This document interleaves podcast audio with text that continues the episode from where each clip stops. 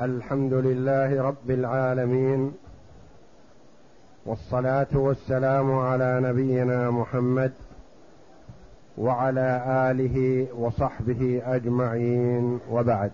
بسم الله. بسم الله الرحمن الرحيم. قال المؤلف رحمه الله تعالى فصل وإن وكله في الشراء وأطلق لم يجز أن يشتري بأكثر من ثمن المثل لما ذكرنا. قول المؤلف رحمه الله تعالى فصل وإن وكله في شراء وأطلق يعني لم يحدد له قيمة. قال اشتر لي ثوب اشتر لي شاة. اشتر لي ناقة اشتر لي أرض في الموقع الفلاني ونحو ذلك. أطلق يعني لم يحدد القيمة. لم يجز أن يشتري بأكثر من ثمن المثل. إذا قال له اشتر لي شاة ووجد الشاة مثلا قيمتها ثلاثمائة ريال. قال في نفسه صاحبي موكلي قوي ونشيط. ولا يهمه مثلا فرق خمسين ريال أو مائة ريال ما تهمه. واشترى ما قيمته ثلاثمائة ريال بأربعمائة ريال. لم يصح. لأنه لا يجوز له أن يشتري بأكثر من ثمن المثل. كان يريد نفع بائع الشاة. يقول البائع هذا مسكين فقير؟ وصاحبي ما يهمه زيادة خمسين ريال أو مائة ريال. أنا أشتريها منه بأربعمائة ريال وأخذ من صاحبي الأربع. لم يجز لأنه لأن توكيله بالشراء عرفا يتحدد بثمن المثل. ما يشتري بأكثر. لم يجز أن يشتري بأكثر من ثمن المثل لما ذكرنا لأن التوكيل عرفا بالشراء يعني اشتر لي بالقيمة المعتادة. وإن اشترى بأقل من ثمن المثل أو أقل مما قد مما قدر له صح لأنه مأذون فيه عرفا. وإن اشترى بأقل من ثمن المثل. هذه الشاة مثلا قيمتها عادة ثلاثمائة ريال. وجد شخص مستعجل يريد أن يعرض ما معه وينصرف. فقال له أشتريها منك مثلا بمائتين وخمسين أو بمائتين وثمانين. معروف أن هذه الشاة تساوي ثلاثمائة. الرجل مستعجل ورغب في البيع قال بعت عليك. فاشترى بأقل من ثمن المثل جاز. لأنه زاده خيرا. ما ضره ولا نقصه وإنما وفر له. وإن اشترى بأقل من ثمن المثل أو أقل مما قدر له قال له اشتر لي شاة صفتها كذا تكون أضحية. أو عقيقة ونحو ذلك في حدود ثلاثمائة ريال. ما اشترى بثلاثمائة ريال وجدها بمائتين وخمسين. المواصفات التي ذكر. صح. لأنه وفر له شيئا من القيمة وهو لا يكره ذلك عادة ما دام أنها دون. يعني مماثلة لما وصف فإن كانت دون مما وصف فلا يصح. قال له اشتر لي أضحية جيدة مثلا بثمانمائة ريال. فدخل السوق واشترى شاة ضعيفة بثلاثمائة ريال. هل يصح؟ لا لأنه ما اشترى ما وصف له. لأنه معذون فيه عرفا يعني بالعرف ما لا باللسان ولا بالكتابة وإنما بالعرف.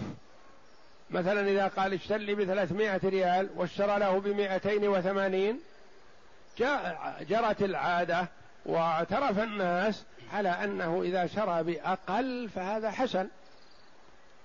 فالعرف سائد على أنه إذا وفر له شيئا من القيمة فإن هذا مستحسن. فإن قال لا تشتريه بأقل من مئة لم يملك مخالفته لأن نصه مقدم على دلالة العرف. وإن قال لا تشتره بأقل من مئة فهل يجوز له أن يشتري له بثمانين أو سبعين؟ لا لأن هذا في نص. ما قال اشتر لي أضحية أو اشتر لي عقيقة أو اشتر لي شاة نقول اختار وشرى بأقل من ثمن المثل. قال لا. قال اشتر لي شاة بمئة ريال. فيذهب ويشتري بثمانين؟ يقول لا ما أريده. هذه تلزم الوكيل ولا يلزم بها الموكل لأن الموكل حدد القيمة التي يريدها كأن له قصد. مثلا فرق بين الشاة التي تشترى بمئة والشاة التي تشترى بثمانين أو بخمسين أو سبعين.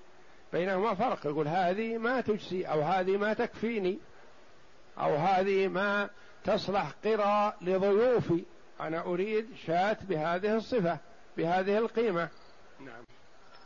وإن قال اشتريه لي بمائة ولا تشتريه بخمسين فله شراؤه بما فوق الخمسين لأنه باق على دلالة العرف. وإن قال اشتره بمئة ولا تشتره بخمسين. يعني نهاه عن أن يشتري بخمسين. وقال له مئة. في هذه الحال كونه ذكر الخمسين دلالة على أنه يريد فوق الخمسين. فإذا اشترى بسبعين أو ثمانين صح. لأنه لو قال له اشتره بمئة أو لا تشتري بأقل من مئة لازم أن يكون بمئة. لكن إذا قال اشتره بمئة ولا تنقص عن الخمسين. فهذه دلالة عرفية على أنه أراد ما بينهما. نعم. وإن قال اشتر لي عبدا وصفه بمئة فاشتراه بدونها جاز. وإن قال اشتر لي عبدا ووصفه بمئة فاشتراه بدونها جاز. قال اشتر لي رقيق صفته كذا وكذا. واشتره بمئة.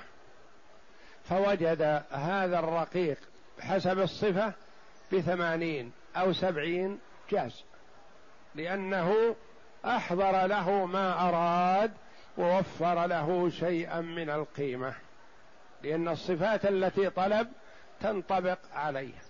ومثله مثلا حيوان لو قال اشتر لي جذع صفته كذا وكذا أريده عقيقة أو أريده أضحية أو أريده قرا لضيوفي جذع هذه صفته.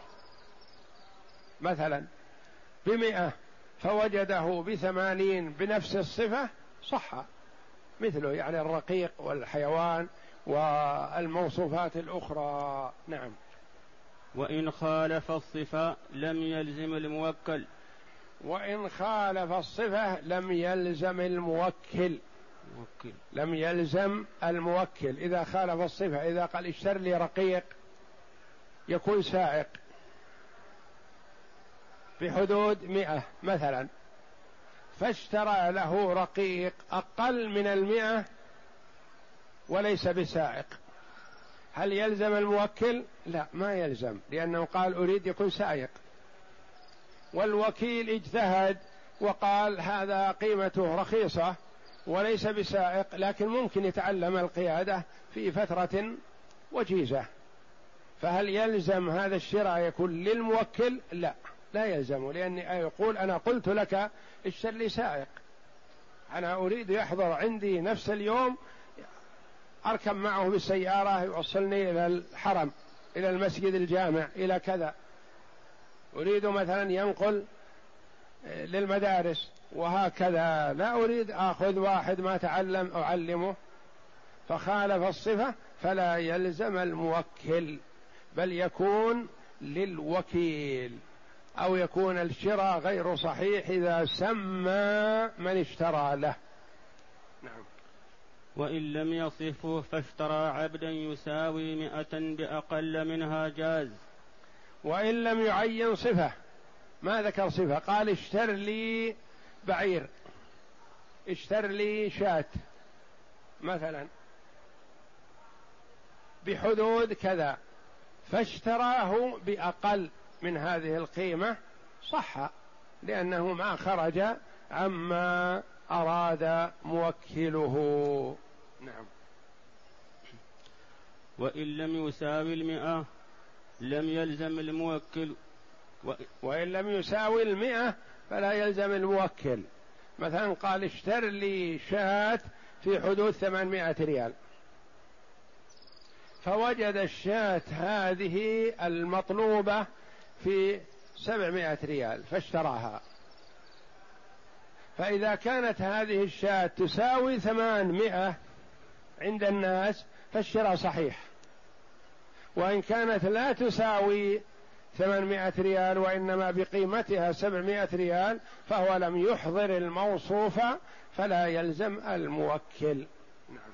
وإن ساوى ما اشتراه به لأنه وإن ساوى ما اشتراه به لأنه ما غلب. اشترى ما قيمته سبعمائة ريال بسبعمائة ريال. لكن الموكل قال اشتر لي بثمان. فحينئذ ما يلزمه ما يلزم الموكل. نعم. لأنه خالف غرضه. خالف غرضه. لأنه أراد شيء يجمل. قال اشتر لي مثلا أضحية بثمانمائة ريال. فذهب واشترى له أضحية بستمائة ريال. وهي بحسب قيمتها قيمة ستمائة ريال.